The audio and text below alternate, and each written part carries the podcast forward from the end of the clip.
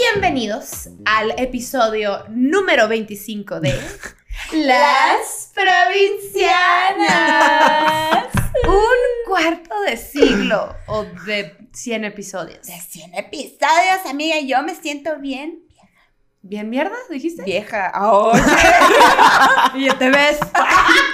Nos presentamos para los que no nos conozcan. ¿Quiénes somos, querida amiga? Les presento a mi amiga, colega, third. Tú tienes que decir. Dice que soy su tercer pezón. Pero, Pero no sí lo es. No. Sí lo es. Luego se los enseño. No. Pero ahí está por lo pronto. Eso se llama pornografía y ese no es nuestro trabajo. Esto es un podcast, Fernanda. Gaby Navarro, cachanilla, comediante. También. Y sazona de De oficio. Y aquí tengo este bello ser humano, la pinche Fer, hermosillense, escritora, que no come animales ni de cuatro patas ni de dos patas, porque hashtag, pues bien lencha, ¿no? y, ¿Y, a quién tenemos el día de hoy? Mira, ya te estoy diciendo que aquí estamos en un podcast. No la estoy dejando defenderse yo. ¿Y quién está hoy aquí? yo, dame chance. ¿Quién está aquí, amiga? Dime, ¿quién? ¿Quién? ¿Quién? Ay, no, pues yo estoy muy emocionada, muy... ¿Qué, más sientes tú? Aquí, aquí en el corazón. Tenemos a Eduardo Granja. muy emocionadas, pero se tardaban 25 capítulos en invitarme. Muy emocionadas, tenían mi teléfono. A ver, explíquenme eso. nos vimos. Eduardo Granja es como las bodas de plata, mi vida. Ese episodio es un honor, tenerte. Es un, honor. así se dice, ¿no? Orizabeño. Sí, yo de que Osiris, ¿qué? Osiris. Orizabense. Orizabense. Orizabeño, curador de memes profesional y un antisocial patológico. Ay, yo, sí, social. Eso es lo que soy, amigos. Cuéntanos, ¿qué es ser un antisocial patológico? ¿Qué es ser un antisocial patológico? Es que siempre, siempre, siempre que estás en un lugar, evento social, con mucha gente, te quieres ir a tu casa. Esa es la, la descripción. Desde que llegas, cuando hay mucha gente, para mí es abrumador. Y eso me hace ser un antisocial. Eres como el Siempre. cliché del meme. Sí, ¿no? desde que llego a un lugar estoy pensando en irme a mi casa. Soy exactamente el meme de la calavera esa que está tapado tomando vino el sábado en su casa.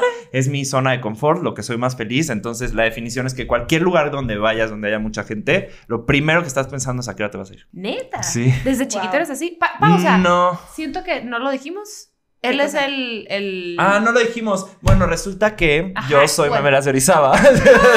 Miren, aquí nada. Oye, hasta meme. ahorita la gente escuchando, ¿qué vergas ¿Quién este güey? es ¿Qué vergas Eduardo es?" Granja tiene una granja que... Bueno, Lalo. amiguitos, yo soy memeras de Orizaba, entonces por eso empezamos hablando de lo antisocial que soy. Nos adelantamos tres pasos en la conversación.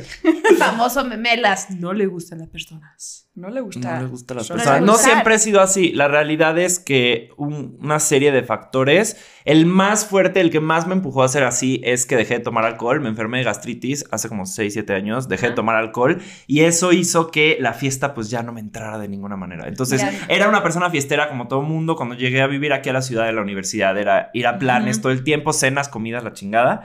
Y creo que justo cuando dejé de tomar, perdí esa chispa y nunca la volví a retomar. Entonces, pero pero creo si que. ibas a antros. Sí, Es que sí entiendo, el- o sea, Sí, si no estás tomando, ir a un antro puede ser como, pues un poquito que ir a un- al infierno por tres horas, ¿no? Sí, Música, desde- mucha Sí, se- desde secundaria, prepa siempre tomé cada fin de semana como todo mundo, iba de fiesta y así. Y cuando llegué a vivir a México me acuerdo que salía de miércoles a sábado de bares y todo. Pero sí, el hecho de dejar de tomar me desconectó de todo eso. Y... y... Sí, vaya, también sí, es... No, sí tiene mucho que ver. son más factores, no solamente es el hecho de, de que no me guste tomar, o sea, obviamente son muchos, muchos los Obviamente factores. que- Actualmente, actualmente ya me pasa que a- agregando a mi, a mi antisocialidad, que a ver, eh, para mí ser memeras de Orizaba ha sido un ejercicio de paciencia, ¿no? Porque tengo que ir a eventos al final por mi trabajo y Sí, así. sí, Claro, tengo que cumplir con ciertas cosas, entrevistas, etcétera, ¿no? Entonces ha sido un ejercicio de paciencia por un lado para abrirme, pero por el otro me ha cerrado. Porque me pasa esto que llego a un lugar y la gente me empieza a reconocer, ¿no? Si voy a cenar tacos solito, por ejemplo. Voy solo, pero me saluda gente o me piden fotos, O no como, sé qué. como- siento que te apuntan o te están viendo Ajá, de entonces que te pregunto, eso me ha ¿no? hecho, eso me ha hecho mucho que ya me piense todo antes, ya sabes, como de, híjole, quiero ir a cenar aquí, quiero no sé qué. Cualquier persona no, no, a lo mejor no, no, no les saltaría tanto, pero a mí sí. O sea, Sí. a mí me salta mucho. Me, me- sí me persigue de cierta forma. Si de, si de entrada a, a ti no te gustaba tantas personas o tanto convivio o lo que sea, era como más un... O sea, tú de entrada ya eras alguien que disfrutaba tu convivio con selectos individuos en Exacto. ciertos Sí. lugares y Sí. todo tranqui. Siempre. Ahora que seas una... O sea, ahora que eres una figura pública, te cambia la vida para bien y para mal. Sí, ¿no? sí, sí, o sea, al final, al final no es como que, o sea, cualquiera podría decir de cómo te puedes quejar de algo así. No, no es una queja, simplemente es un ejercicio de, tratar de entender qué pasa en tu vida, ¿no? O sea, por un lado me, me obliga a ser abierto y a hablar de mí, ir a entrevistas, bla, bla, bla. Y por otro me obliga a replantearme todo. Claro, Y como que ya das tu dosis todo. de, de socializar cuando Sí, hoy tuve una entrevista, ay, ya quiero estar en mi casa. Sí, cabrón. Y claro. otra cosa es que, por ejemplo, me quiero salir en, en pijama un domingo a Oxxo y ya me lo pienso dos veces. Antes lo hacía, ¿no? O sea, como cualquiera. Y ahora ya se vuelve incómodo que de repente me piden una foto el domingo a las 11 de la mañana en pijama, sin bañarme. Entonces ya no es lo mismo. Ya no es lo mismo. O sea, ya estás pensando en ese hecho siempre. Tú, Y- y- el Justin y- Bieber de México, El- ¿sabes? Lo estoy haciendo sonar súper exagerado, pero El pelo ceboso, No, viene para explicar, viene para explicar el, el- el- el ejercicio de, de- de- paciencia que hago, porque sí, tampoco es como que no puedo salir a la calle sin que me reconozcan, ¿no? O sea, no se trata de eso, se trata de la, cuando me reconocen, me salta mucho. Claro, que como que para la piensas porque si llegas a salir y dices, puede ser que alguien sí me reconozca. Sí, sí, sí, sí. Y me ha llegado a pasar que estoy en un date, por ejemplo, y a la mesa de junto alguien me está grabando con su celular. Ah, Y eso dices, se vuelve. "Güey, no sé si quiero volver a de ver a hecho, este vato. y Gaby alguna vez le él". tocó una de esas historias de las primeras veces que me empezó a pasar Sí, que, que me tomaran fotos en una taquería. Lo mandó a un grupo con ella y, y justo comentamos ese hecho de que qué raro. Aparte, eso fue hace como un año, ¿sabes? O sea, y, y como que yo- lo primero que decía es ¿por qué a la gente le interesa tener una foto de memelas en un lugar público? Y ya luego entendí que en realidad no se trata de mí, se trata del hecho de que la gente quiere mandar esa foto a su grupo de WhatsApp para, Claro. decir, para tener un chisme con los amigos. Voy a memelas, conocí a ajá, memelas. de los memes, ¿no? Ajá, entonces no es por mí. En realidad sé que no es por mí, porque no, no, no, no, es, no, es- no soy yo la persona que les emociona. Les emociona saber que la que persona haces, que está sí. detrás de Memelas está ahí. Ya sabes. Entonces, Claro. al final sí es como una cosa de, ok, no eres tú, pero al final sí, pero, Pero ya no. sabes. Incluso a mí me ha pasado, por ejemplo, me encontré en el cine allá en Los Ángeles a James Franco y yo, wow, Uf, ahí está. Y les platiqué muero. a mis amigas, no sé qué, ¿le tomaste foto? Y yo, no, Ajá. qué Sí. güey. Pues sí, o sea, de verdad sí dije, sí es, o sea, a James Franco sí le voy a tomar una foto, güey, ¿sabes? Pero no, es como que se me fue el pedo y yo, pues sí, claro, para mis amigas, ¿sabes? No, Sí, lo haces para, presumir. Para de cierta cualquier persona forma. que se haga pública o lleve años haciendo, o sea, años siendo pública, eh, es una cosa extraña que alguien te esté observando así o te quieran tomar una foto o algo. Ahora, si tú de entrada, desde hace mucho tiempo, güey, llevas 7, 6 años sin tomar, ya eras alguien leve antisocial, Sí. debe estar bien raro como ejercicio que haya tanto interés a tu persona cuando pues, de veras no lo disfrutas. Hay gente que no le gusta el reflector o la atención como de que, güey, ya hago memes. Déjame en paz. O como, luego me pasa que me llegan a saludar esperando que yo tenga esta personalidad súper flamboyante y que voy a ser súper chistoso y ya sabes de que casi casi llegan y vamos por un shot. Es como no, Pausa, ¿sabes? O sea, no, no, no, no soy así esa de, cosa. "Ay, ¿Qué, qué, Entonces, vas a subir sí. mañana o qué? No se trata, de- no, nah". no, no es que sea una decepción cuando me conocen, pero sí me comentan como de, o sea, si noto esta cosa de que quisieran ponerse a platicar, ya sabes, y muy como, pero cuéntame, pero mucha curiosidad, ¿sabes? Claro, claro. Pero al final es como de, pues, ¿qué te digo? Ya sabes, o sea, es muy raro, porque también no puedes ajá. ser mala onda, ¿no? O sea, es como... pues, Y no es que seas mala onda. Volvemos al tema de cada quien se hace ideas de la- el tipo de persona que creen que eres. Entonces, cuando no empatas con eso, que probablemente nunca vas a empatar con la idea de alguien sobre ti. Sí, al pues es final como, te haces una idea por, me- por una cuenta de memes, ¿no? Entonces, o sea, pues no. Claro. No, y sobre todo mucha gente, o por lo menos muchas, muchas personas de, que son figura pública, Sí. Eh, llegan y dicen, lo único que a mí me molesta es que me lleguen a pedir una foto o me lleguen a saludar cuando estoy comiendo. Ándale, es que te paran con el taco en la boca. estoy comiendo.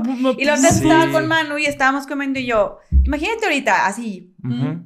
Y que si yo fuera una figura pública y alguien llega y con una foto, puta, no sé, no sé cómo uno reaccionaría, ¿sabes cómo? O sea, no me puedo poner Sí. en el lugar de, de esas personas. Antes, lo primero que haría sería.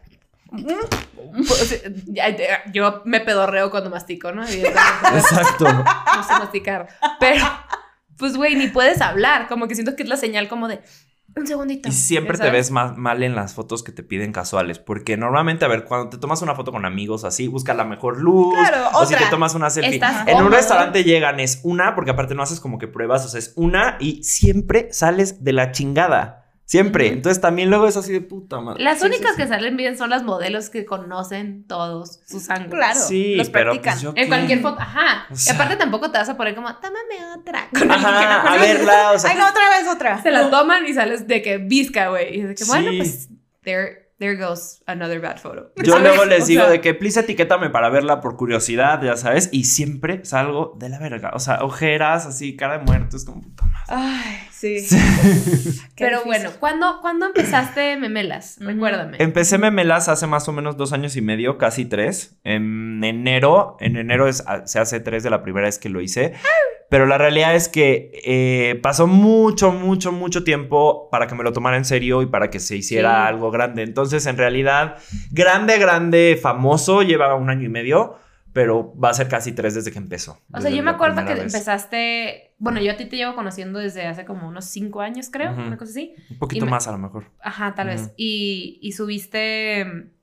Subía, subía muchos memes Ajá. a Facebook. Exacto. O sea, mi hermano y yo y los que te conocíamos era como, güey, tienes al Eduardo en Facebook, se la pasa subiendo cosas bien cagadas, jajaja. O estatus, ajá, como Ajá, que o escribía estatus, o ideas. posteabas y cosas. Y luego haces memelas. O sea, ¿Se llama memelas? o Memel- no? Sí, Memelas Orizaba. El primero Sí, fue ajá, Memelas. Se llama memelas. Este. Y luego agarraste como 6 mil seguidores. Sí, Yo me acuerdo que era fan. ¿De Pero eso fue hace como tres años. No, sí. sí, sí, sí, el primero. O sea, era de amigos, vaya. O sea, me empezaron a conocer vía amigos. Pero empezaste a subir. Sí, sí, sí, sí, Y ya se hacía cierto ruido. Lo cerró. Sí. Y yo, pinche Eduardo. Sí. ¿Cómo ¡Qué me voy a dolor! distraer ahora? Qué dolor. Sí, y yo no supe ni por qué ni nada. Sí. O sea, ¿qué, qué pasó ahí? Esa vez lo que me pasó fue tal cual. Fui a Leonor un día y alguien El me Leonor es un antro. El Leonor es un bar en, en la Condesa. Fui un día, que es un bar que he ido toda mi vida, eh, y llegó y, y alguien me, presentó como Memelas. Le dijo a alguien más, mira, él es Memelas. Entonces, eso ahorita es algo que es súper normal. Todo el mundo me presenta como Memelas. Y yo ya me dedico a eso y me parece súper cool y normal. Pero en su momento no me dedicaba a eso. Era un simple hobby. Entonces, me saltó mucho. Dije, híjole, yo soy Eduardo, no soy Memelas. No quiero que me anden presentando como Memelas Ajá, ajá. me enojó de cierta forma. Y al otro día amanecí como de, no quiero que la gente me conozca por memes. Y lo cerré. Ah, no. Sí, fue, por eso. Yo no quería ser conocido como el güey de los memes. Porque en ese ¿Te da entonces... Sí. Sí. porque ahorita ya es mi trabajo y ahora ya le saco jugo y ahora ya trabajo mucho y a eso me dedico. Es, Sí. eh, ya es mi vida. En ese momento no. Entonces se me hacía raro. Por ejemplo, voy a poner un ejemplo. Estaba entrevistándome para trabajar en trabajos formales. Yo decía, no quiero que la gente me conozca como el de los memes, porque eso va a afectar a mi carrera de cierta Claro. forma. Entonces no fue hasta que tomé la decisión de hacerlo en serio que ya no me afectó eso. Porque ya es embrace it. Soy el de Sí, los memes. Sí, sí, mío, soy el de los memes. Exacto. Ahora ya me dedico a ser el de los memes. Pero en ese entonces me daba como pena. Pena slash que me iba a afectar en mi trabajo. Entonces fue como, no, no quiero que me ubiquen como eso. Hasta hice una cuenta privada Ok. completamente privada para amigos. Hasta la tercera vez cerré esa cuenta privada también.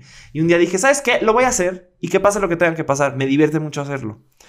Qué y entonces padre. abrí esta ya cuenta actual, que ya es la que sigue hasta ahora. Qué bien. Así qué bien. No, y, y- y uno tiene que ser súper ingenioso. O sea, para, para subir esa cantidad, wow. O sea, Todo el Es día estás subiendo una. Pues sí, yo creo que el, eh, de- o sea, el secreto de memelas siempre he dicho que ha sido la constancia, porque cuentas de memes existen muchas, ¿no? Cuentas que Ajá, suban memes ajá. todo el día existen Claro. muchísimas. Ha sido la constancia. No he parado un solo día desde el primer día. Así esté de viaje, así sea festivo, así lo que sea. Yo nunca he parado de subir la misma cantidad de memes. Entonces, creo que Y- el secreto ha sido la ¿Y constancia. estás en el momento lo subes o hay una cosa que puedas programarlo? Existe que puedas programar, yo nunca lo hago porque siento que pierdo el control. Me gusta hacerlo manual todo. Claro. Siento que se me iría algún detalle. Ajá. Entonces yo lo hago a mano, ¿Y básicamente. alguna vez te ha pasado que estés como trabajando por cuatro horas, cinco Sí. horas, que, o sea, ¿qué haces en ese in-between? Porque los memes que tú subes es Sí. cada cierto tiempo. Uno o sea, la neta no, Sí. te- no me he tomado el tiempo de analizar cómo Sí, tu- analizar tu cómo frecuencia. funciona. Mira, ya me acostumbré a tener un día ordenado de cierta forma en el que me levanto, veo mails y hago llamadas con lo que tenga que hacer, ya llámese clientes o la agencia con la que trabajo o así. Y a partir de ahí, mira, se convierte en algo ya muy automático. No te podría ni siquiera describir el proceso exacto se porque se vuelve parte de mi agenda. Tengo reglas muy claras, como por ejemplo, si estoy con gente en una comida, en un evento, no toco mi celular. Si estoy comiendo, no toco mi celular. Así, entonces, porque digo, ya me dedico a eso, mi oficina es mi celular, entonces todo el día estoy ahí, ¿no? Cuando estoy con alguien más, poquito, ajá, ajá. cuando estoy con alguien más prefiero, pero ni tocarlo, porque de por sí estoy todo el día en eso, ¿no? Me ha pasado, me ha pasado tipo en dates o así, que ya sabes, estás como platicando y de repente empiezan a agarrar el cel, ¿no? Y sí, se me hace tan incómodo porque yo pienso, a ver, yo me dedico a esto, yo vivo de mi celular, tú no. Entonces no hay razón alguna por la cual tengas que estar en tu celular en Claro. date. Suéltalo ahorita Sí. Se mismo, me hace suéltalo. patético, Son patético. tres horas, Ajá, si yo que Claro. sí dependo de esto puedo no hacerlo, ¿por qué los demás habrían de hacerlo? Claro. Sí. Entonces sí. Pero por- tienes esa conciencia también, Sí. como el, ¿sabes? Porque hay gente que literalmente, que a mí me ha pasado, que lo agarra automáticamente, Sí, nomás lo como por agarrarlo y yo, ay, lo agarré hace un minuto. Sí, ya es Ya hasta es como, como- una cosa de ansiedad, ¿no? Como, Es Sí. como como un un cigarro. biberoncito, como un chupón, güey. Ya, es, ya es agarrarlo Es como... como un chupón. Sí, la conversación se pone awkward y agarras tu teléfono y te pones a ver apps para El distraerte. ejemplo más pendejo y que me pasó hace dos semanas, le estaba abriendo un show a Daniel. Ajá. Entonces, los abridores, hace cuenta que él tiene su escenario y está la cortina. Entonces, los abridores salimos y tenemos la cortina atrás y damos el show. Entonces, cuando me salgo del escenario, se abren las cortinas Sí. rojas, ¿no? Entonces, yo siempre pongo mi celular atrás de la cortina en una mesita que le ponen para grabar lo que, Sí, lo que estoy diciendo. sí, sí. Entonces, por, esta vez, en vez de salir por el medio, salí por el lado. El punto es que cuando me salgo de, de abrir el show, se abren las cortinas y mi celular se queda ahí, grabando. Que significa que por la hora y cacho que dura su show, no iba a tener mi celular. Te dio algo. Te dio algo. est- Estaba histérica. Sí, claro. Uno Ok. ya, o sea, me encanta su show, pero lo he visto muchas veces. Sí, sí, sí, sí, sí. Tampoco era era, una como que te iba a de- distraer. Estoy entretenida viéndolo, pero no lo estoy tocando. De, que- como que le quería pedir el celular a alguien como, ya sabes, quiero el celular. Y, y Sí. todo el tiempo me estaba terapiando de, güey, estamos bien mal. O Sí, sea, sí, sí, no puede ser que, que estoy viendo un show de uno de los mejores comediantes y nomás quiero acariciar un celular. Eso es todo. Pero lo no lo dijiste- quiero voltear a ver. I just wanna have Lo it. dijiste muy cabrón, güey. O sea, es un chupón. O sea, estamos satisfaciendo una necesidad que quizás no se, no se va a quitar con el celular. Y no sé ustedes, pero yo ya no puedo terminar de ver una película de dos horas sin en algún punto ver mi celular o pararme al baño y ver mi celular. O sea, realmente ya no lo logro. No me he hecho una película de dos horas. O sea, sí, sí, de repente digo, quiero ver la película, voy a dejar mi celular en la sala, ¿no? Entonces ya Ah. me siento sin él. Pero en algún punto me paro al baño y lo veo. Por, o sea, Yo también. hasta como por pretexto de voy al baño para poder ver mi celular. Ya no Ajá. tengo la capacidad de concentrarme todo ese tiempo. Y está Sí, cabrón. sí, sí, sí. Yo de ir. Más que en un avión. Acabo de ir al cine, Ajá, acabamos de ir al y cine. aún así lo veo. Sí. Fui al cine con Manu y le, y le puse modo avión y le dije, guárdamelo en tu bolsa del otro lado. Sí. No quiero saber. O sea, no por hoy. Aparte porque todo el día estuve en el celular y así Ujú. dije, no, ya, hoy, ya. Y lo logré. Y casi te lo, te lo juro que, dije, wow, pero claro que letritas y yo, dame el celular. O sea, güey, fue así, dame Todavía sigue la escena final, se estaban dando un beso Sí. y yo, ¡el celular, quítalo! ¡Dámelo! Exacto. Enfermos Sí, sí, mentales sí. de la vida, Pero güey. sí, está muy Sí, cabrón. sí, sí, sí. Es una adicción. Y más, y más que es tu chamba, ¿no? O sea, Sí, pero por eso mismo sé hacer mi mecanismo de, de- de tener una relación sana con el celular. Ya sabes. distanciarte, güey, claro. O sea, separarte, sí, tener sí, tu ratito. Sí, lo más que se pueda. Sí, totalmente. Aparte que también, ¿cómo le haces con, con tanto bullying, güey? O sea, hasta yo escucho a gente, más que en redes sociales, también he escuchado a gente que dicen, es que no sé por qué. Creo que Mía se acaba de echar un pedo. ¿Alguien lo duele? no. Yo no. Me dio así una... Fuiste tú. No, yo admito, yo admito mis flatulencias. No, yo no. No con orgullo, pero bueno, perdón, me dio un olor a pedo. Em, Mía. que siento que hay gente que como aquí. que dice, no, pues es que, ¿cuál es el chiste? Comparte memes, no sé qué. Güey, tú también creas memes. Miren, les voy a decir súper. y das crédito y todo. o sea, Contesto esa pregunta tanto que ya, ya, ya sé por qué se hace tanto la pregunta y ya sé la respuesta, ¿no? A ver, es completamente normal que la gente de repente se pregunta eso, ¿no? O sea, es como de. ¿Cuál es la gracia, no? Pues ahí te va la gracia. Llevo tres años haciéndolo completamente constante. Eh, no solamente hago memes todos los días, ¿no? O sea, no solo. Hay siempre esa duda, ¿no? ¿Cuántos memes haces? No sé qué, pues ahí va. Digamos que si hago 50, un día que haga muchos hago 10. O sea, si subo 50, perdón, un día que haga muchos hago 10 y un día que haga pocos hago 2 y hay días que no hago, ¿no? Así de sencillo. Entonces, eh, requiere mucha, digamos, agilidad porque estoy viendo memes todo el día, ¿no? Y lo que yo siempre trato de hacer es un resumen de lo que está pasando en los memes en memelas, ¿no? Junto con mi, co- con, mi humor y llevando cierta línea, ¿no? Y de verdad no es nada fácil y yo me he tardado mucho tiempo para llegar al punto en el que estoy actualmente, que ya lo sepa hacer tan fluido y así. pero es un trabajo como es el trabajo de, mucha, de muchas personas. Simplemente Sí. yo no tengo una oficina y no estoy en una computadora todo el día, pero hay tanto, tanto, tanto, tanto detrás. De verdad, hay tanto detrás. No solamente subir los memes es el final, es el final del- de, de la cuenta. Hay muchísimas cosas detrás. O sea, yo doy entrevistas, trabajo con marcas, trabajo con agencias, hago asesorías, hago campañas publicitarias enormes, ¿sabes? Entonces, sí, a lo mejor alguien lo ve desde atrás y es como, ay, se hizo famoso por subir memes. No. Pendejo, Hay toda una ciencia atrás, hay muchísimas cosas, hay muchísimas cosas, ajá. Entonces, sí, al final te voy a poner un ejemplo. Si ya va a cumplir tres años la cuenta, yo creo que me tardé un año en atreverme a subir un meme propio. Al principio solamente subía otros memes sin un solo meme mío. ¿Por qué? Porque me daba pena. Yo hacía memes para mis amigos así y me daba pena publicar mis memes, ¿no? Como decía, a nadie le va a dar risa. Hasta que me empecé a atrever y empecé, empecé a ver que a la gente sí le gustaba. Ajá. Y bueno, ahora ya obviamente me súper dejo de ir, ¿no? Así sean estupideces, digo, bueno, vamos a darle un chance y lo Claro. subo. Entonces, de verdad hay tantas cosas detrás, o sea, no, no, no es lo que parece, no es lo que parece. Al final también te conviertes en algo público, tienes una imagen que cuidar, me la vivo dando entrevistas, es mi negocio al final, entonces pues cuida los detalles de eso como cualquier cosa, ¿sabes? Hay toda una logística detrás y hay mucho trabajo, o sea, aunque pues Es el trabajo es lo, que, lo último que va a ver la gente, pero pues hay, hay mucho trabajo detrás. Pues es que la gente, a fin de cuentas, está viendo eso, que Claro. 30, 40, 50, 60 Sí. memes al día. Sí. Eh, va a haber unos que no me gustan y pobre pendejo. ¿no? Claro. Hay gente que piensa eso. como- Sí, me da risa como, como el ejemplo que pusiste. eh, ¿Cuál es el chiste? No sé qué. Así de bueno, a ver, pónganme más ejemplos de gente que haga exactamente lo mismo que yo y nos ponemos a platicar, ¿no? O sea, al final es. Sí, porque luego pasa que hay, alguien ve job. memes. Pasa que, que con, con contenido gratis y en redes sociales la gente como, como se creen la gran mamada, ¿no? Como de... Me Merecedores". perdiste con ese meme.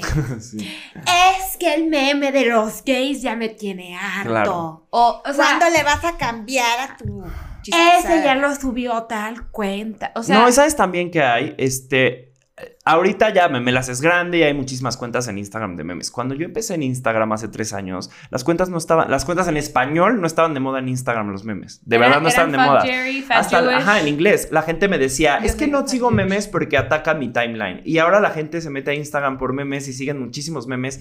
Y Memelas, mira, hace dos semanas hay una cuenta nueva de memes que abrió y de pura mención de Memelas ya tiene 30 mil seguidores en dos semanas. O sea, lo que yo me tardé más de un año en hacer, ahora Memelas con una simple mención ya tienen la capacidad de hacer cuentas. Entonces, ya sabes, se ríen mucho. Sí, ¿cuál es el mérito? No sé qué. Llevo dos años haciendo cuentas de memes para muchísima gente. Muchas de las cuentas que han llegado a tener 100 y 150 y 80 mil seguidores vienen de pura promoción en Memelas. Claro. ¿Sabes? Entonces, o sea, es como...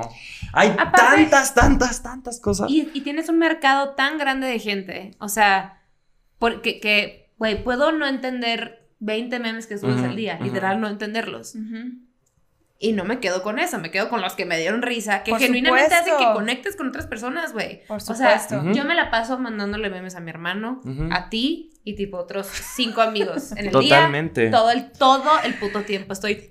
Pero a mí lo o que sea, y, y, y te conecta con la gente, Por ¿sabes? supuesto, los tags, así de, güey, algún conocido tagueó a alguien más y yo, hasta ya puedes saber, claro, traen esta cura, les pasó, ¿sabes? O sea, te sientes Ajá. identificado. Ya me escribió la primer pareja que se va a casar que se conoció en Memelas. No mames. En los comentarios de Memelas, sí. ¿Cómo, Sí. cómo, Me cómo? escribieron para invitarme a su boda. Ya me han escrito varios que me dicen que conocieron a sus ligues por tú. memelas. Ajá, que ya no les doy seguimiento y no sé qué pasa, pero ya me pasó una pareja que se conoció en comentarios de memelas y ya se van a casar y me invitaron a su boda. Sí. ¿Qué? ¿De qué? ¿De qué? Oye, me dio risa este meme, a ti también, hay que vernos. Sí, de que, oye, no, me contaron que un día ella comentó y el chavo la vio y le dijo, oye, este, a mí también me dio risa esto, o vi que tu comentario y se empezaron a escribir y así se conocieron y Wow, puedo creer, güey. Sí, no, ah, pues no, o sea, no, no a ese grado tuyo, pero El me tocó, ver un, me, me Sí. tocó ver un comentario como que, ay, niñas me encantan, y alguien, tú me encantas. Sígueme en Instagram. Así se empezó a tirar el Sí, pedo y yo, sí, sí, En sí. el- uno de nuestros... En Y yo no he videos, sacado, güey. y yo no he sacado marido de ahí, qué fracaso. O sea, Pronto, ánimo, Ay, pronto. Pero ¿sabes qué? A mí me, pa- ¿qué me parece? Perdón que te interrumpa. No, no, no, no pasa nada. O sea, lo que iba era que siendo tan masivo Sí. como tus seguidores, sí, tienes a todo tipo de gente. Todo tipo sea, de gente. Ya están las abuelas, te lo juro. Eh, eh, Tienes todo un ¿En serio? puto mundo. Tienes a mi papá, a mi mamá, que no tiene nada que ver, tengo tías. a lo que voy es, tú, tú, tus, o sea, tu cuenta tiene el poder de compartir muchos tipos de followers para diferentes cosas Ajá. tú Sí. menciones, pues. O sea, Sí, y con, audiencia con el amplia. tiempo y entre la audiencia crece más, más me doy cuenta de la responsabilidad. Justamente de- de- del tema que, que hoy vamos a hablar. Eh, Memela se ha adaptado mucho a, a la situación en cuanto a que al principio era un humor mucho más local, mucho más negro. Había Ajá. chistes mucho Sí, más sí me oscuros, acuerdo, me acuerdo mucho más denso. Cosas que sí dan mucha risa, ¿no? Pero al final me he tenido que adaptar a entender que ella es una cuenta muy pública, que tiene un público, que el público es de todo tipo y que ya tienes una responsabilidad. Entonces, en lo que al principio pudiera haber sido que lo seguían cinco personas y era un chiste muy bueno, actualmente ya estaría malo publicarlo, ya sabes. Entonces me he tenido que adaptar a las circunstancias, no solo por las reglas de Instagram y lo que Instagram permite y no, sino por lo que está correcto o no. sí, Que al final eh, puede de repente subo un meme que acaba en los noticieros, subo un meme que lo imprime en los periódicos, subo un meme que lo sube un famoso. Entonces vas entendiendo que hay responsabilidades, ¿no? O sea, ya, ya tienes una voz de cierta manera. Entonces, sí, sí está en mí siempre burlarnos, siempre reírnos, siempre picar, siempre criticar. Sí, para eso son los memes y para eso es la comedia. Creo yo que la comedia tiene una licencia. Justo te iba a decir eso. O sea, La lo, comedia lo tiene una está pasando con licencia. los comediantes. Ajá. Como el que te dice, es que no, ¿cómo? O sea, es que sí es cagado. Güey, hay cosas que tienes que considerar. Pues lo que pasó con el vato de SNL, que lo sacaron. Que lo sacaron. sí. Eh, Es que el humor va evolucionando. O sea, tú ves, tú ves stand-up comedy de los noventas y había cosas mucho más racistas, mucho más de todo que al final eh, simplemente dejan de dar risa. En su Claro. momento sí daban risa, por Ajá. supuesto. O sea, no, no podemos negarlo. Pero, Estamos en otra situación pero ya social. cambió, sí, ya, ya. entendemos más, ya sabemos más, tenemos más información, somos más conscientes. Entonces, Pero y ahorita, o sea, tenemos más información, pero también la gente está más, es más sensible. O sea, todo les afecta. Sí, es verdad. Te- están buscando una, una, una razón que ni siquiera, aunque ni siquiera les afecte, están buscando una razón para tener un comentario, por así decirlo, no sé si sea la palabra correcta negativo, pero como siempre aportar a eso. Armarla ¿sabes? de pedo. Armarla de pedo. armarla de pedo. Hacerla de pedo. Todo está y- cabrón. Todo quieren adjudicarse. O sea, se cuenta que yo Todo me quiero indignar afecta. por ti. Todo les afecta. Es como. Eduardo, ¿cómo permites Sí. que no sé qué? Pues, güey, tú me dijeras, a mí me vale pito. Déjame en paz. Pero hay mucho ocio ¿No? detrás de eso. La realidad es que hay mucha gente sin nada que hacer Por supuesto. cubierta por el anonimato de internet, comentando cosas. Es como, como tú dijiste, ni te afecta. O sea, eres tú, te está afectando, es tu caso. No, ya sabes. Entonces, Exacto. como. Sí, porque le estás armando de pedo por mí si yo no la estoy armando de pedo A por ver. Ay, sí. Una vez Cáete. puse, me caga, no me acuerdo si en una story o en un comentario, no me acuerdo, me caga la palabra lesbiana. Ay, pinche homofóbica, no sé qué, ya a ver, cállate, güey, yo soy lesbiana, pero Sí. me caga la palabra, no estoy diciendo Así me de, caga la güey, más lesbiana lesbiana, no puedo ser, estoy cagada, casada con una mujer. Estoy casada con una mujer, güey. O, sea, o sea, no dije, me cagan las lesbianas, me caga la palabra lesbiana, pero la gente quiere leer lo que quiere leer. A mí, ¿sabes qué me aplican constantemente? Me comentan mucho, eres un homofóbico. Eres súper homofóbico. Es Me que da tanta eh, risa eh, eso, deja de meterte en una- una- Y yo como, ¿qué? ¿Cómo? Lo único que conozco en mi vida base es a un qué? ¿En base a qué? Ajá. Ojalá, un- uno no, muchos. Entonces, ¿en base a qué? O sea, es Muchos y como- no sabes qué hombre. A ver, definitivamente, definitivamente puedes, puedes ser homosexual y tener, y tener ciertas actitudes un poco homofóbicas. Sí existe, Sí. existe. no vamos a negar hay. que no existe. Ajá. Sin embargo, no es el caso. Realmente no es el caso. O sea, y muchas veces como, es que pones un poco a veces eh, memes gays un poco insensibles. Yo digo, no, para mí, lo, para mí no es que sea insensible o no. Me, me encanta poner el tema sobre la mesa. Me encanta muchos memes gays, ¿sabes? Me encanta Claro. que sea un tema súper constante. Y eh, dentro de eso tiene que haber bromas. No todos los memes gays van a ser los más correctos del mundo y los más, ya sabes. No. Obviamente. No, también nos, nos vamos a reír Qué de nosotros mismos. güey. Qué aburrido, pero sin afectar, sin afectar. Y al final, ¿a quién le está afectando? Ya sabes, porque muchos heterosexuales me comentan, wow, están cagadísimos. Y los gays creo que también por eso están ahí. Gran parte del público Claro. de Memelas es gay. Entonces es como de, ¿homofóbico de dónde? Porque Se me estoy burlando de, pues, hay que burlarnos Se de ponen nosotros el mismos. chaleco, así como, ay, a ver, me está, me, me ofendiste, Sí, ¿sabes? O sea, la neta es que si siguieras los lineamientos, o sea, si, si le hicieras caso a todos los comentarios que te han hecho real, creo que no habría un meme que pudieras subir.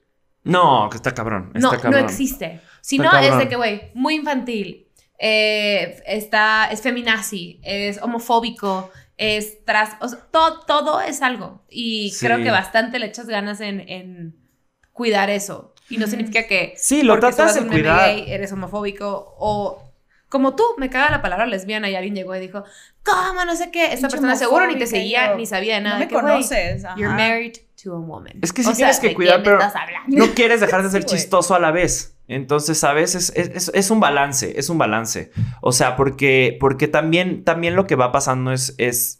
Internet va poniendo ciertas reglas. Entonces, en el caso específico de Instagram, que es lo que a mí me puede llegar a afectar, hay una nueva herramienta en Instagram que es la herramienta anti-bullying, que lleva a lo mejor tres meses aplicándose, en donde, por ejemplo, antes tú podías poner un meme que dijera joto o dijera puto, mientras no fuera un contexto negativo, si, aunque lo reportaran no te lo iban a borrar. Actualmente, si pones en un meme joto o puto, así sea un chiste súper amigable, ya el, el- el propio algoritmo, si te, lo si te lo reportan, te lo va a borrar a fuerza, porque ya lo toman como parte de, de la herramienta anti-bullying. Entonces, está, está bien, porque al final lo que quieres es que cada vez haya menos bullying. Claro. Pero si hay una línea en donde dices, híjole, ¿hasta qué punto, no? Porque perfectamente pudo haber sido un chiste que no se metiera con nadie, muy cagado, simplemente está usando la palabra puto. Yo sí soy de la idea de que yo como homosexual puedo usar puto y puedo usar joto en un contexto correcto, pero un heterosexual no me lo puede decir a mí. Yo sí pienso así. Hay gente que es como de no, que no se use y punto, ¿no? Yo sí creo Yo que como gay puedo decir, yo puedo llamarme a mi joto o a mi amigo gay joto. Yo sí creo Claro. que se puede.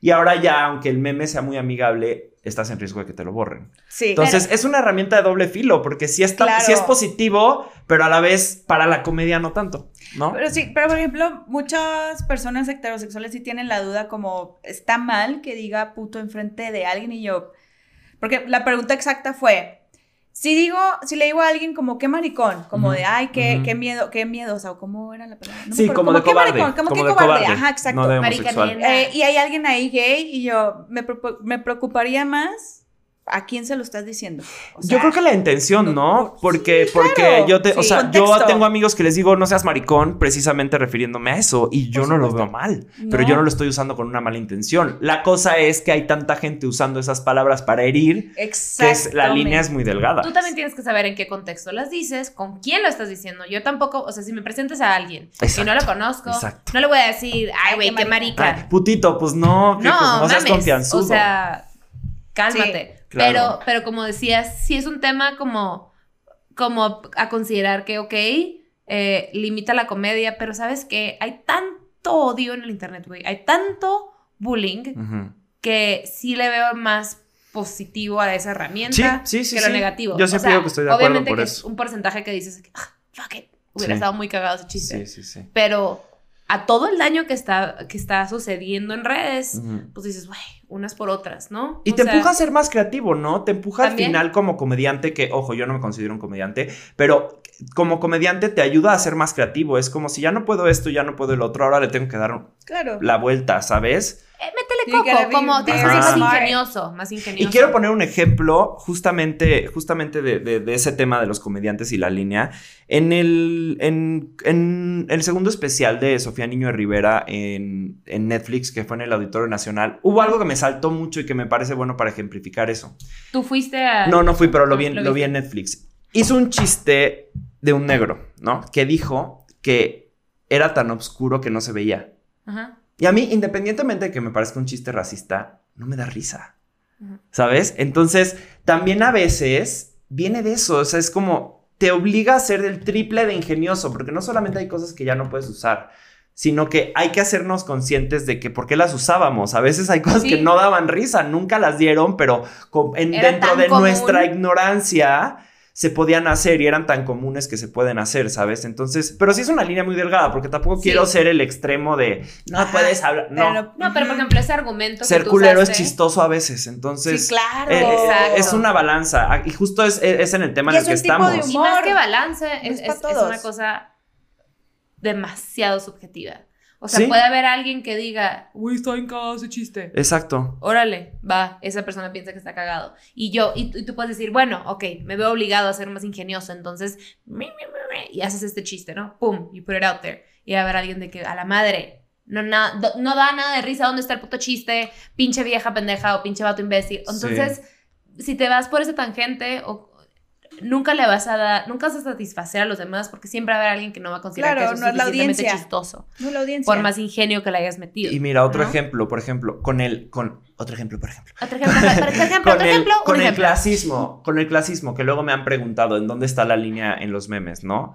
A ver, eh, por supuesto que hacer un meme clasista por, por el simple hecho de existir no tiene ninguna gracia de nada. Sin embargo, yo sí creo que también los memes son un reflejo de la sociedad. Entonces, hay memes que tienen temática clasista. No es que el meme sea clasista, tiene una temática un poco clasista, pero porque está haciendo una descripción de lo que somos como sociedad que al final hay mucho clasismo en nuestra sociedad y mucho definir a la gente por el tono de piel, etcétera, etcétera. Entonces, eh, si la intención del meme no es directamente ser clasista, sin chiste de nada, obviamente que está estúpido, pero hay veces que va a haber clasismo reflejado en los memes porque es un reflejo de la sociedad. Claro. Ento- it's a y, thing. y- y- y también con la homofobia, ¿no? De repente va a haber memes que tienen un tono un poco homofóbico, pero no, te- no, no estás siendo homofóbico, te estás burlando de que alguien es homofóbico, te estás burlando de lo Estás absurdo. satirizando algo. Estás satirizando algo, entonces es, es justo el, chiste, el, el tipo de, de cosas del, del clasismo, o sea, no estás siendo clasista, pero estás mencionando que existe. Claro. ¿Sabes? Entonces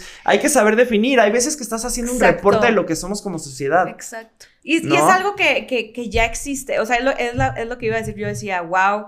A mí se me hace una genialidad lo de los memes, porque una, mucha gente dice, ay, pero son puras pendejadas. No, porque son cosas tan sencillas que si las ves y dices, claro, muchos se sienten tan identificados con algo tan sencillo que dices, ¿a quién se le va a ocurrir compararlo Y de, de- esta manera? Exacto. ¿Sabes? Y es más complejo de lo que parece. Al final tienes, tienes una imagen y tienes una frase, pero necesitas ser súper breve para expresar Sí. algo. Eso Entonces, te iba a decir, creerías como, ay, pues son puras estupideces. No. Hay, o No, sea, es, es no es tan fácil. complejo Es como hacer ese contenido. información, o sea, pues iba a decir, los jóvenes, Ajá. que ya va a cumplir 30. Sí. La joven, los adolescentes como yo, que en brackets, este, es como consumimos información todo el día. O sea, Sí. yo ahorita est- estoy tratando de meterme en las mañanas a leer noticias.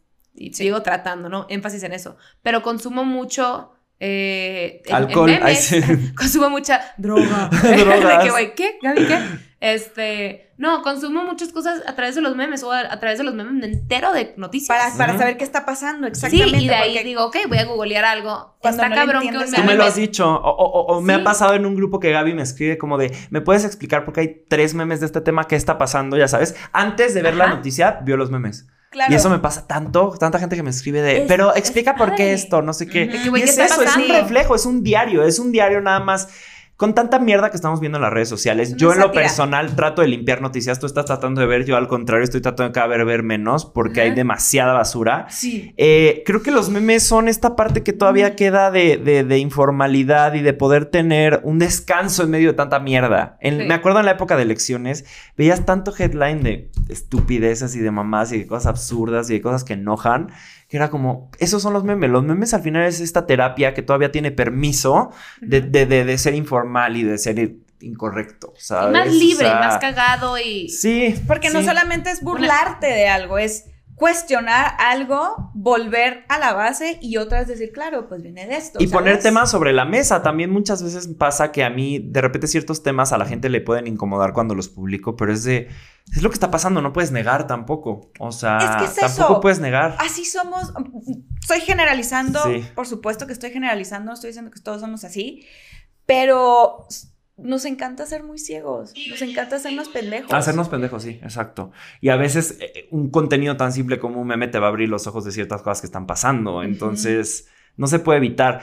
Eh, lo platicábamos antes de empezar a grabar. A mí me pasa que de repente publico memes del presidente, ¿no? Y me, me, me comentan como de, no me gusta la agenda política que trae Memelas. Y yo como, a ver, Memelas no tiene ninguna agenda ¿De política. qué estás hablando, En mi vida he, he- he- he- he- he dicho mi posición política a través de memes, pero es el presidente, es la figura pública más importante del país. No puedes no hablar del presidente. Y si tienes una cuenta de memes, tiene que haber memes del presidente. Por supuesto. Ya sabes. Y de la situación A que huevo. está pasando. Vas De a poner, vas a burlarte de un diputado de, de- de Morena, así Claro. como uno del PAN. Claro. O sea, no, no es que, no, no es que, tampoco es que tengas que ser apartidista, pero está cabrón la gente que le criticas su, su, su talón de Aquiles, güey. Claro. Y ya de ahí, bueno, te tacho como anti-AMLO, este, fifi, y esta, Claro, sí, ya lo, lo- todo lo quieren politizar. ¿no? ¿Así es la palabra? Sí, Sí, sí, en este caso sí. Sí, No, todos. ¿Sí? ¿No? Sí. A ver, todos, eh, Todo lo quieren politizar. No, y tienes que burlarte de AMLO. Es como si, si las cuentas de Estados Unidos no se burlaran de Trump. No mames. No estarían, al- no estarían que- existiendo, ajá. O sea, y siento que si, güey, si en Corea del Norte tuvieran Instagram también se estaría Sí, burlando sí, de sí, Kim sí, sí, sí. Pero pues ahí está más fuerte el, A Eso sí Claro. el No, gobierno, ¿verdad? Pero es, es cabrón y es cabrón el, el, el bullying, el ciberbullying que recibes. Cyberbullying, ciberbullying. cyber, ciber. Cyber, Cyber. ciber, como se diga. Está cabrón. Es, Sí, es un está- tema tan profundo, tan difícil de entender. Creo que hasta que no lo vives en carne propia no puedes entender el alcance que puede llegar a tener. Eh, cualquier persona, nos incluya a nosotros tres, que tengan unas cuentas públicas, que tengan seguidores, que sean que estén creciendo, digamos, recibimos bullying online. Eso Sí, lo sabemos. Los, claro. la- los tres aquí lo, lo- lo estamos comentando. Y es algo tan cabrón porque viene no solamente del acceso que tiene la gente a las redes sociales, sino del anonimato. La realidad es que el bullying en las redes sociales viene del anonimato. La gente con su cara no se atreve, a- así como se atreven de forma anónima. Y está bien cabrón el bullying. Bien cabrón, bien cabrón. Nosotros al final podemos entender que como, por decirlo algo, figuras públicas lo vas a recibir, pero es que lo reciben niños de secundaria en sus casas abriendo su Facebook. Y Lo está que- bien cabrón. Lo que decíamos que, güey, a nosotros nos tocó que si la escuela era pesada, llegas a tu casa y te desconectas. descon- Ajá. Ahorita no hay. De Y- hecho, mucho, mucho del bullying es exacto, más en esa parte de llegar a tu casa en las redes sociales que en la escuela que misma. la escuela. Claro. Sí, porque ya no es un trip, ya no es un trip de, güey, le voy a jalar los calzones o le, no sé qué en la Exacto. mochila. Le A mí dije me una bajaron los pantalones, Exacto. Carla. ¿Sí? Sí, güey. Carla, ¿qué Te va a pesar, pasa? Carla. ¿Quién es esta? Pero te va a pesar. Te va a pesar. Este, Seguro tienes hemorroides, Carla, actualmente. Y míranos te a nosotros triunfando en un Y podcast. Carla untándose una pomada ahorita llorando. Preparación H. Perdón, Fer. Preparación H. Patrocínanos. Eh, Las mejores hemorroides de México. esta foto así de Patrix. Sentados en una dona para que no nos duela la hemorroide. Está muy caliente la silla. Me lastima. Ay, Dios. Este, no, como que ya es más cuando llegas a tu casa. Bueno, me imagino, ¿no? Porque Sí. a mí no me toca así. Bueno, a nosotros nos toca en todo momento, ¿no? Porque tu celular es tu oficina. y Sí, ya no, ya pero no es que voy a la traduciéndolo a versión secundaria. Pero ajá. traduciendo a versión secundaria. Debe ser una cosa como de, ¿cómo te fue hoy?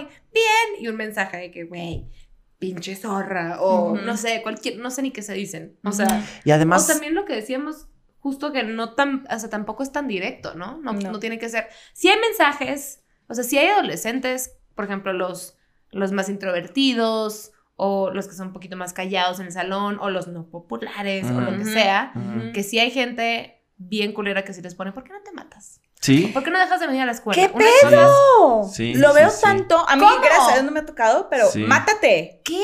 está ¿Qué? bien cabrón. ¿Cómo le dirías a alguien que se mate? ¿Qué, qué tienes que tener en tu cabeza, güey? O Sí. no tener en tu cabeza, o no tener en tu corazón para decirle a alguien que se mate. O sea, Y sabes qué, creo que es un, es un problema que mucha gente vive muy interno y muy en secreto, que no lo platican con nadie, ¿no? Yo me acuerdo, en mi caso, que a mí, me bulearon mucho en la primaria, secundaria ya no tanto, pero todavía un poco, pero mucho en primaria. Y me hago que mi mamá, por estar al pendiente, ¿no? De cómo estaba, me preguntaba, ¿qué te pasó? ¿Qué jugada? Todo le mentía. Yo le mentía para manipular lo que estaba pasando, para que ella no viera que yo estaba sufriendo.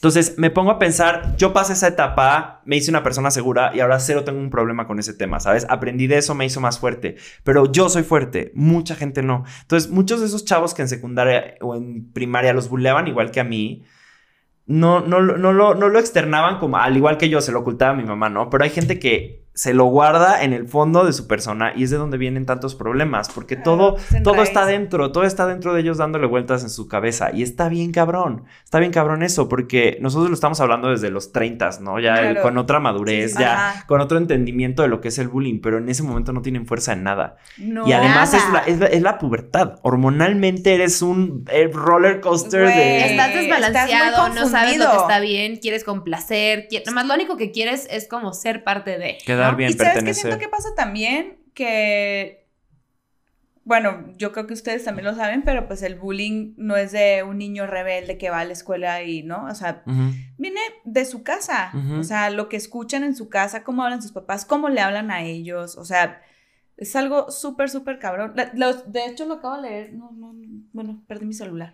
Por ahí está. Pero leí de una psicóloga que subió ese quote que dice, el bullying no es de, de un niño que va a molestar a sus compañeritos en la escuela. No todo es en ese formato. No, o sea, es lo que escuchan en su casa y cómo crecen en su casa. Lo replican o proyectan desde sus inseguridades. Proyectan. O lo que estábamos hablando, el bulliado se vuelve buleador, Claro. ¿no? O sea, o por ejemplo, en su casa hay alguna dinámica familiar no saludable, o era el primo teto, ¿no? Este, el primo no cool, bla, bla, entonces tiene poquito poder en algún otro escenario y meh, ahí abusa como para... ay, Yo soy el buleado que se volvió buleador. En ¿Sí? mi caso, sí, yo, a mí en mi caso, me, me molestaron mucho en primaria por gay, todo por gay. O sea, en mi caso yo no tuve buleo de otro estilo. Ya sabes, hay gente que la bulean por gordo, hay gente que la bulean por eh, su color de piel o su estatus, lo que sea. A mí me bulean por gay. Desde, desde muy, muy, muy chiquito siempre me molestaban. Me decía niña, la chingada, ¿no? Eh, en secundaria, como que yo sentí que yo empecé a madurar antes que los demás. En cuanto a que yo a los 13 me acepté completamente como gay.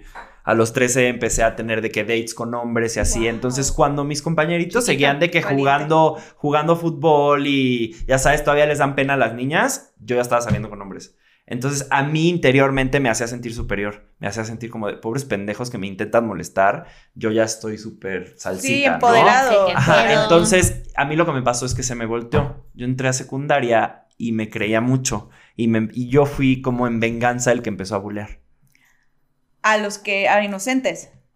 Pues ¿O a no inocentes, a lo mejor a los que me buleaban, pero ya, ya defenderme. Y a lo mejor me decían algo feo, yo decía algo más feo. Y me puedo decir que me duró a lo mejor unos dos años. Me duró a lo mejor unos dos años hasta que ya de plano crecí ya más y ya me acepté completamente y fue como, no, soy amigo de todos y punto. Y a partir de ahí en prepa me volví amigo Era de en tu todos. defensa también, o sea, si Era en defensa, devolvías, 100% era en ¿sabes? defensa. O Y, sea, y, y actualmente he platicado el tema con la gente con la que lo viví en su momento. Por ejemplo, algunos que me molestaban, que me pidan disculpas y así. Y te, te vas dado- dando cuenta cómo mucho era como en, las, en sus casas no tienen la base, la base para entender. Sí. No tienen la base para entender. Entonces sus mismos papás son unos culeros que pobrecitos son niños en primaria mostrando a otro niño. No es culpa del niño, es culpa de tantos factores. De Es que lo que Sí. estás viendo en tu casa, si tu papá pelucea a tu mamá o viceversa, ¿cómo vas a tratar tú a algún otro compañero? Exacto. ¿Le vas a hablar como tu papá le habla o como tu mamá le habla? Ah, es que así se arreglan las cosas. Sí, pues así es. Yo te voy a decir tú, no sé, dónde estás fallando o la- lo- si no tienes cualidades, lo que, o sea, te van a ir a atacar por, lo- por tu... O cómo, voy, o cómo voy a tener poder yo. O cómo voy a verme el fuerte. Sí, Con sí, si tú escuchas que en tu casa tu papá o tus hermanos dicen, es que no sé quién es una puta, entonces de cierta manera te está dando una licencia para decir, ah, las mujeres son unas, pu- pueden ser unas putas, ¿no? Entonces Ajá. te metes en un terreno muy delicado que, que, que al rato se vuelve una cosa de, es lo que entiendes, y es lo que vives, y es lo que eres, ya sabes, Claro. o Sí, sea, sí, sí, sí. en el tema específico del machismo en México, es como, pues si en mi casa sí es, y en mi casa mi papá le dice a mi mamá, vete a la cocina. Entonces, das una licencia a tus hijos a pensar que eso es Claro. normal. Entonces, todo, todo viene realmente de eso. Justo a mi hermanito lo buleaban mucho de Ujú, chiquito. ujú. Pero buleo así de todos los días, llegaba rasguñado, Ujú. llegaba, no sé, le robaban el lunch, no me acuerdo. Y mi mamá, no, mijito, dile a la, o sea, sé paciente, dile a la maestra. Mi mamá por no meterse como, y mi papá también, como no meterse en temas de violencia ni nada, hasta que ya se hartó mi mamá. Y él llegó así como todo pues, triste y le dice, ¿qué pasó? No, pues me volvieron a molestar. Pégales, Ujú. pégale. Sí. O sea, ya, ya estuvo Sí, bueno. Sí. Y sí, dicho y hecho al día siguiente, o no me acuerdo si a los dos días, no sé, lo obligaron a molestar, le pegó porque pues, mi hermanito no hacía nada, porque como, pues sí, Sí. con violencia no se arregla nada, Sí. pero se le regresó. Y no le volvió a pasar. Obviamente nada le volvió a Es Sí, pasar. que está no, o sea, pintó un límite, su raya. usar la violencia como algo común, no, pero cuando te están atacando de esa manera, yo también me sé, creo que, creo que una vez, algo, en algo, no sé si estaban bulleando a mi hermano, se estaba, estaba discutiendo con alguien, o se estaba defendiendo, no sé cómo fue, cuando estaba más chiquito, y él era muy bueno en karate. Entonces, pues, X lo mandan a, a, ¿cómo se dice? A dirección, porque pues se madrió al niño. Sí. Eh, sí, no, muy mal, Albertito, no sé qué, en la casa de mi papá. Qué bueno que te defendiste. Sí, Pregúntame al si le final- volvieron a poner un dedo encima. Claro, sí. Lo mismo también. y no es que esté bien, porque lo tuviste que resolver con un arma, con un arma mala que es pues pegándole, ¿no? Pero Claro. al final era la única manera. O sea, en campo de te tienes batalla o te metes al mismo nivel o te van a comer. Pero está cabrón que sea tanto el bullying y tanto que, que dices, te voy a madrear. Sí. O sea, Sí. mi única Cállate. defensa es de que, güey, ¡ah! físico. de- Me de- de- una piedra. Son tan hirientes tus palabras o tus Sí. acciones o no me dejas en paz o el incluso el acoso también yo me acuerdo o sea no, no acoso sexual lo digo pero que te están como como buscando hasta que revientes Sí, ¿no? sí, sí, te Un están poquito. picando, te están presionando. Sí, Y sí. piensas que no va a llegar. en algún episodio de nosotros hablamos que que yo en particular no me acuerdo de ser una bully tal cual que que si hay alguien al- a la cual pude alguna persona a la cual pude haber bulleado obviamente I'm really sorry eh, no me acuerdo pero sí me acuerdo que me reía con los bullies Sí. Y yo me acuerdo que perseguían a una morra en, Sí. la, en la prepa. Y no hiciste ya prepa, nada. más grande. Sí. Grabándola con la cámara porque está chistoso lo que hace, no sé qué. Y yo iba atrás del amigo riéndome. ¿Sabes? Sí, estás- fuimos la pobre parte niña de, claro. Está así, así. Cómplice. Al al límite de, de, ¡ay, qué quieres! O sea, déjame en paz. Y está la gente así, eh, eh, chingando nomás así como... Técnicamente no te estoy haciendo nada, pero te estoy siguiendo para ver cuándo Ay, revientas güey, para estar dolor grabando eso y ver cómo explotas. No, y ahí estamos hablando de algo que es, que es este, en persona, ¿no? Del, Ajá, de, lo cual todavía te puedes defender, como ustedes decían. Una vez que le pegó una vez, no volvió a pasar. Pero es que en Internet no hay límite, porque casi, casi siempre es anónimo. Casi, sí. casi siempre es anónimo. Claro. Y es lo que comentábamos hace rato. La gente con un teléfono, una cuenta en internet y el anonimato se atreve a decir cosas terribles, terribles. A mí constantemente me están amenazando de muerte. Y sé que es el anonimato. Sé que en vivo nadie se atrevería a decirme una cosa de Por ese estilo. que no. Y te ven en vivo. Me ha pasado ya reconocer a alguien que me comentó algo porque veía a los amigos en común o no sé qué. Y en vivo se cagan. Se cagan de miedo de no se atreverían jamás a decir A lo que dijeron. algo. claro. Entonces, viene de Es lo más, mismo. Hasta la persona tal vez te diría en persona, me da mucha risa lo que haces. Claro, exacto. Pero exacto. bajo el O te celular, una foto, como dijimos. Pobre pendejo, o no Sí. da risa, o Sí. ocioso, o whatever you want to call Sí, it. sí, o sea, Sí. O como, o como la gente que, que te ataca, ¿no? Y que te dicen cosas horribles. Eh, todo vuelve a lo, que, a, lo, a lo que decía un principio. Nosotros ya somos personas que lo podemos hablar desde arriba y analizarlo y decir qué pasa. Pero está bien feo que eso le pasa a los jóvenes que están en plena pubertad. En la pubertad no tienes idea quién eres. La realidad es que yo creo que hasta que cumples 18, 19, 20, hasta que te vas de tu casa, hasta que acabas de la prepa, empiezas apenas a tratar de descubrir quién eres, ¿no? Uf. Pero que esto te agarre a los 15 está tan feo, o sea, está tan feo. Está culero a esta edad. No me quiero imaginar que se siente. Exacto. O sea, está culero. Tú- eres una cuenta de memes enorme. Y también tú en la personal ya tienes, No sé cuántos seguidores tienes, pero Ujú. pues ya eres una figura pública. Sí. La, la cantidad de gente que se siente cómoda para ir a atacarte, tomarse el dulce, dulce tiempo, de mandarte un mensaje personal. Sí. O sea, real, esa persona se paró. Si fue al baño, está en el baño. O sea, está Pensando en mí, además. escribiéndote cómo le Sí. cagas. O por qué no te matas. Que además es diario. Ustedes creerían a lo mejor que es de que de repente recibe. No, yo en mi caso recibo diario cosas. Y como tú dices, una cosa es memelas, pero yo ya lo recibo en mi cuenta personal. ¿Qué dices, güey? ¿Qué Pinche pendejo, no sé qué. Ah, ok. ¿Por qué me, Ok. no, no tienes ni ¿Qué- idea quién qué te soy? hice, ¿Qué- güey? ¿Cuál es tu intención de insultar Claro. por insultar? O sea, porque es, porque es para la gente como. ¿Por qué desquitarse con insultos para la gente es tan fuerte? No entiendo. O sea, de verdad no entiendo. Oye, Sueltan vete a una basura. clase de box, compadre. Sí, o sea, vayan a soltar cual le puedes pegar. Porque yo también de repente me quiero burlar de cosas de alguien en redes sociales. ¿Y qué haces? Le hacemos un screenshot y entre amigos comentamos algo. No, Ajá. no quieres provocar bullying en una cuenta, no le vas a decir a esa persona. Pero todo lo hacemos. O sea, también sería muy hipócrita decir como, no, no critica. No, todo mundo nos vamos a meter a comentar y decir cosas. Pero yo no me veo ni en el anonimato escribiéndole a alguien de, ojalá te pudra. Es como, para. No, Es que sí está muy Y lo de, lo de screenshot y así, creo que ya es, mm, o sea, muy subjetivo. Yo creo que sí es. Por ejemplo, yo, yo tenía un grupo de WhatsApp en el que, como que de una persona conocida o algo, screenshoteaban y criticaban una estupidez. Mm. Me cansaba, no sabes qué pedo. Ah, "Güey, sí, sí, sí. Fucking Sí, unnecessary. llega un punto Pero- que también es de ya no lo siga, o sea, para que Sí. para estar criticando mejor no lo sigas, ¿no? Exacto. Sí, o sea, obvio. de que neta tu vida es ver qué está haciendo esta morra, nada más para criticar. Sí. Eso da hueva. hay ciertas cosas que dan risa que vas a Como, comentar. Como nosotros en, tu- en un grupo que tenemos, Eduardo y otras personas, este, que hay cosas que nos da risa, pero eh, tomarte el tiempo de Exacto. escribirle es como si yo dijera. Lindsay Lohan, no, no puedo, no puedo con ella, me da mucha risa. Sí. Como si le escribiera algo. Sí, como le escribieras. Ojalá y te no sé qué. Por- Pinche vieja, no sé qué, deja Sí. de tomar.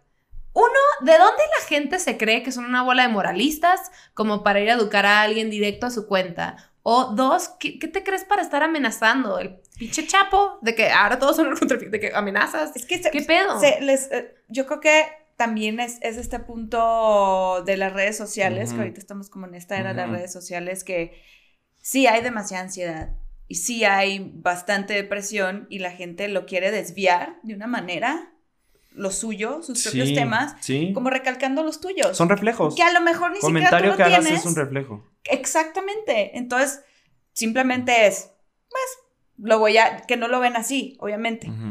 Pero pues lo voy a, voy a ir a hacerle mierda a esta, o sea, voy a ir a hacer mierda a esta persona y voy a procrastinar lo mío. Pero no lo ven así, obviamente no se dan cuenta. o como pero si ves, así, o sea, Ajá. también. eh, si ves el, el- el brillo en alguien más, lo aplastas porque a ti te falta, ¿no? O si ves que alguien está exponiéndose y pues tú eres más introvertido o quisieras tener los huevos para poder, hacer- para, para poder ser así de público, aplastas porque eso traes adentro, ¿no? O sea, lo que hemos dicho, si alguien tira hate es porque hate traen porque- adentro y Sí. Mierda tiras, mierda traes. Mierda traes, bien Exacto. cabrón. A nosotros nos toca, nos toca un bullying más leve en comparación al tuyo. Claro. Y, y la neta. No es más leve, es diferente a lo mejor, porque de leve no tiene nada. Al final es el mismo nivel de bullying, razón. más bien es diferente. es ¿no? diferente. Más leve Sí, no es, sí. es diferente solamente. Bueno, al menos nunca he estado preocupada. Ajá, sí, por sí, un- sí. Ajá. Por un mensaje. Sí. Siempre ha sido como de, güey, si me llega algo, Sí. pero nunca ha sido un- uno a tu, a tu nivel. Y A mí me han llegado cosas a mi casa. ¿Cómo consiguen tu ¿Cómo? dirección? ¿Qué pedo? ¿Cómo que te digan cosas Pues en tu casa? sí, una vez me llegaron unas flores. O sea, pero de hate. De hate. Y una vez me eran? llenaron el portón de mi edificio con unas calcomanías. También. Esas dos cosas me han pasado. ¿Cómo tienen la dirección de mi eso, casa? güey, ¿qué es pues de una u otra manera alguien se las tuvo que pasar, ¿sabes? Wow, qué obsesión. Sí, sí, sí. sí. Está bien Qué mal pedo. obsesión. Es Bien pasar fuerte. la raya bien cabrón. Sí, sí, sí. Qué Con obsesión. esas personas específicamente sí les hice saber a lo que había llegado su bromita y, y pararon. O sea, es- eh, eh, los culpables de ese, de ese tema de las flores y de los stickers pararon en su caso. Pero está cabrón. Está cabrón. O sea, yo cuando amanecí con unas flores en mi casa de bullying fue como... No mames que alguien se toma el tiempo de pagar unas flores para que le lleguen a alguien a su casa. Se Solo por divertirse. Se gastó dinero en mí. Tanto le cago que se gastó dinero Se en gastó mí. dinero en Pobre mí. pendejo. Sí. Porque si le quito la cartita, las flores E investigó dónde vivo, además. Sí, es una obsesión. Exacto. E investigó dónde. Sí, es, es una una obsesión. obsesión. Al Muy final, cabrón. eh, al final, de cierta forma, es un fanatismo, o una envidia, un algo muy raro. bien y para mal. Porque, pues, a mí cualquier persona que le va bien en la vida, qué gusto, ¿no? Yo no, no me estoy fijando en lo que hacen los demás. Y yo algo que me doy cuenta mucho en Memelas, justamente lo que decías, ¿no? De que tú tenías una amiga que un, día escuchaste, pero ¿qué mérito tiene Memelas, no? Pues mire, tendrá el mérito o no que tenga, pero bien que están ahí comentándolo y, y analizando el mérito, ¿sabes? Entonces, al final al es como una obsesión, exacto. están muy al pendientes, güey. Si no te importara, no estarías analizando cuál es el mérito y cuál es el trabajo que hay detrás, ¿sabes? Sin embargo, yo sí estoy ocupado haciendo cosas. ¡Claro! No me puedo estar fijando en el trabajo de los demás. Es lo que yo es, es lo que yo me quedaba, porque yo tengo una cuenta que subo frases Ujú. diario, No al nivel que tú subes, Sí, sí. pero me Una al encargo día, de ¿no? una al día, Sí. ajá. Y yo digo, wow, o sea, de la cantidad de contenido, porque es contenido, al final hay un cerebro detrás de eso, no es como que, ay, se me ocurre algo, bueno, sí, va, se piensa, ¿no? Claro, O sea, hay claro, una estrategia. Y como la de gente, se o sea, a ti te veo como persona, o sea, de que tú, mi amiga, y subes diario y digo, puta, qué cansado, es como si yo subiera un sketch diario o algo así, no podría. A, a Memelas lo ven como este ente inexistente que, pero Sí. güey, hay una persona atrás. Yo cuando- Está subiendo Claro. 60 memes Yo, día, yo no, cuando, mamar. cuando escribo, cuando hago story, cuando hago preguntas en stories, por ejemplo, que estoy contestando y contestando y Ajá, contestando y contestando. O sea, me da mucha risa que la gente no, no- o sea, eso es, eso es un chingo. O sea, eso es muchísimo. Ajá, sí, ajá. O sea, estoy, paso un día, cuando decido hacer historias, es un día que sé que no voy a salir a comer ni a cenar, que voy a estar todo el día en mi casa, que voy a tener internet y que voy a estar concentrado, porque no sabes lo que es hacer eso. ¿Sí? No sabes lo que es. Y la cantidad Ver una de historia que te y llegan. contestar algo que le, le dé risa a la gente constantemente y contestar 18 seguidas no es Está- nada fácil. No. Nada ¿No? fácil. No. Y, no lo, y, no, no lo voy a comparar con algo así como hacer un stand-up improvisado porque no tiene nada que ver, pero es una cosa de improvisación, de agilidad mental, ya Porque sabes. Es un chingo, los Es un chingo, ajá, y cuando le contestas a alguien y cuando, porque además yo tengo esta regla de que los memes tienen que ser súper inmediatos. Por ejemplo, yo que hago campañas publicitarias en forma de memes, que lo sepa la gente que está viendo esto por primera vez o que lo está escuchando por primera vez, muchos de los memes que hay en memeras son pagados. Este, entonces, Comprado. eh, yo cuando hago esas, vendida. cuando hago esas campañas, cuando hago memes para marcas, siempre me tardo mucho en el proceso de, de entender lo que quiere la marca, entender el- la esencia de la campaña, digamos, pero me siento en un momento y los hago todos de trancazo porque yo soy de la idea que tienen que ser inmediatos los memes. Si yo agarro una foto y estoy pensando y pensando qué ponerle, ya no va a dar risa. Si no es algo que se me ocurrió inmediatamente, no da risa. Entonces, esa agilidad de, de- de escribir una story que dé risa y saber que la van a ver 600 mil personas, no es nada Nada. fácil. Nada, nada, Nada, nada, nada, fácil. Y la gente lo ve detrás, pero es como ya tener esta seguridad de subir tres memes que yo hice con chistoretes estúpidos. No es nada fácil, de verdad. No, No. es nada fácil. No, no, O no, sea, que parece, pero Tienes no. un público masivo, Hay es todas las- ajá, y, y aparte ya- estás en la mira, o sea, no es como que va a pasar desapercibido. Exacto. Una cosa sabemos es quién que te- detrás. Ujú. Ajá. Exacto.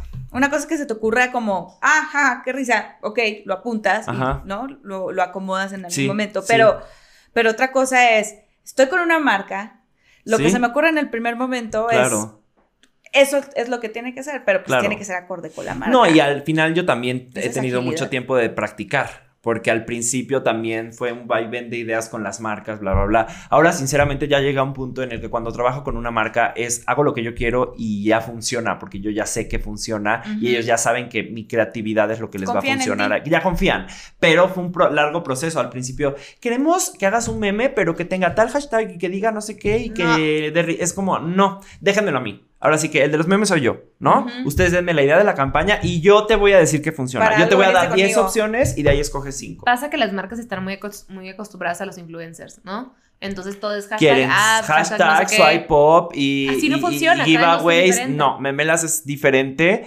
Y, y las mar ya he tenido la suerte que, que la cuenta sea grande y sea reconocida y que las marcas me den la libertad de hacer lo que yo quiera. Es, eso he tenido muchísima suerte, luché muchísimo al principio porque llegara a eso, pero actualmente ya es así. Es que es una chamba, no fue de la noche a la mañana. Sí, entonces sí, la gente es Chambón. como de, ¿cuál es el mérito de memelas? Hay tanto, tanto, tanto detrás. Yo todos los días o estoy en una entrevista, o estoy en un podcast, o estoy en una llamada, o voy a ver a un cliente, o voy a una agencia nueva. Y si no, y si nomás estuvieras en tu Y si no casa. eres Valeria Pito, ¿no? No, Te vale Pito. A mí me mucho. Claro, o sea, de verdad. Claro. y a sí le veo- 650 y tantas mil personas también es su terapia. Es una manera de Entonces, conectar. si no te gusta, terapia. salte de ahí, no Sí, estés es de una- metiche. Sí, si te parece que no tiene mérito, no lo sigas. Es como no esta- necesito que lo sigas. Hay gente, lo hay miles de personas diario nuevas. Es como No una, esta escena de alguien tirando mierda a un lado y la gente, ay, pero ¿por qué dijiste? O sea, Ajá, ajá. güey. Si no es para ti, salte. Si no es para ti, salte. Si no, No es me sigas. La página Punto. no se trata de Si odio. no diera risa, si no tuviera mérito, no lo seguiría el tipo de personas Sí, que lo siguen, exacto. no estaría en el tipo de medios en el que está. Entonces, Claro. por algo está, si no, te- si no es para ti, apártate. Yo hay Exacto. mucha gente que no es para mí. No eres indispensable, Exacto, lo siento. Nadie lo somos. Exacto. Nadie. exacto. O sea, Sí, entonces ya, todo el mundo paren de mamar con él. Y dejen de dis- dejen a los que sí quieren disfrutar, disfrutar. A Esa es otra cosa, ¿no? Si no es. porque también está este, este, este efecto tóxico. Como, ay, me encanta ver los comentarios. Ay, ay, pues, o sea, como que se, ¿no? Sí, sí, sí, pues es que un comentario negativo da pie más. Claro. Mira, a mí me preguntan mucho porque yo bloqueo a mucha gente, bloqueo a muchísimos, a muchísimos usuarios todos los días. Es que, y me preguntan mucho por qué bloqueas, no sé qué. Muchas veces se meten a insultar o se meten a insultar a la persona que aparece en el meme. Y a mí no me interesa eso. Si, si te metes a comentar algo chistoso o a etiquetar a tus amigos en segunda, si te metes a poner, eres una... na-", te voy a bloquear. No me interesa, no me interesa ese chisme en memelas. O sea, memelas es para cagarte risa y ya. Ajá. Y ya, no, No me es- interesa ajá. que te metas a criticar. Entonces, por eso bloqueo gente todo el tiempo. Porque de repente es como, subes un meme de alguien y me caga esa pendeja. Pues no lo vengas, Sí. o sea, aquí No no, se es trata de ese eso. lugar. Aquí no vamos a ver. Aquí no venimos a destruir a nadie. Ajá, a nadie, reír. solo a reírnos. Y solo Reír, a reírnos. Literal, solo a reírte. Y la gente mucha se da la tangente, la tangente de la libre expresión. Eso no es libre expresión, güey. O sea, la libre expresión no es cuando se trata de herir a alguien más, ¿sabes? O sea, puedes tener tu opinión, claro, abiertamente, y si afecta a alguien, pues daño colateral.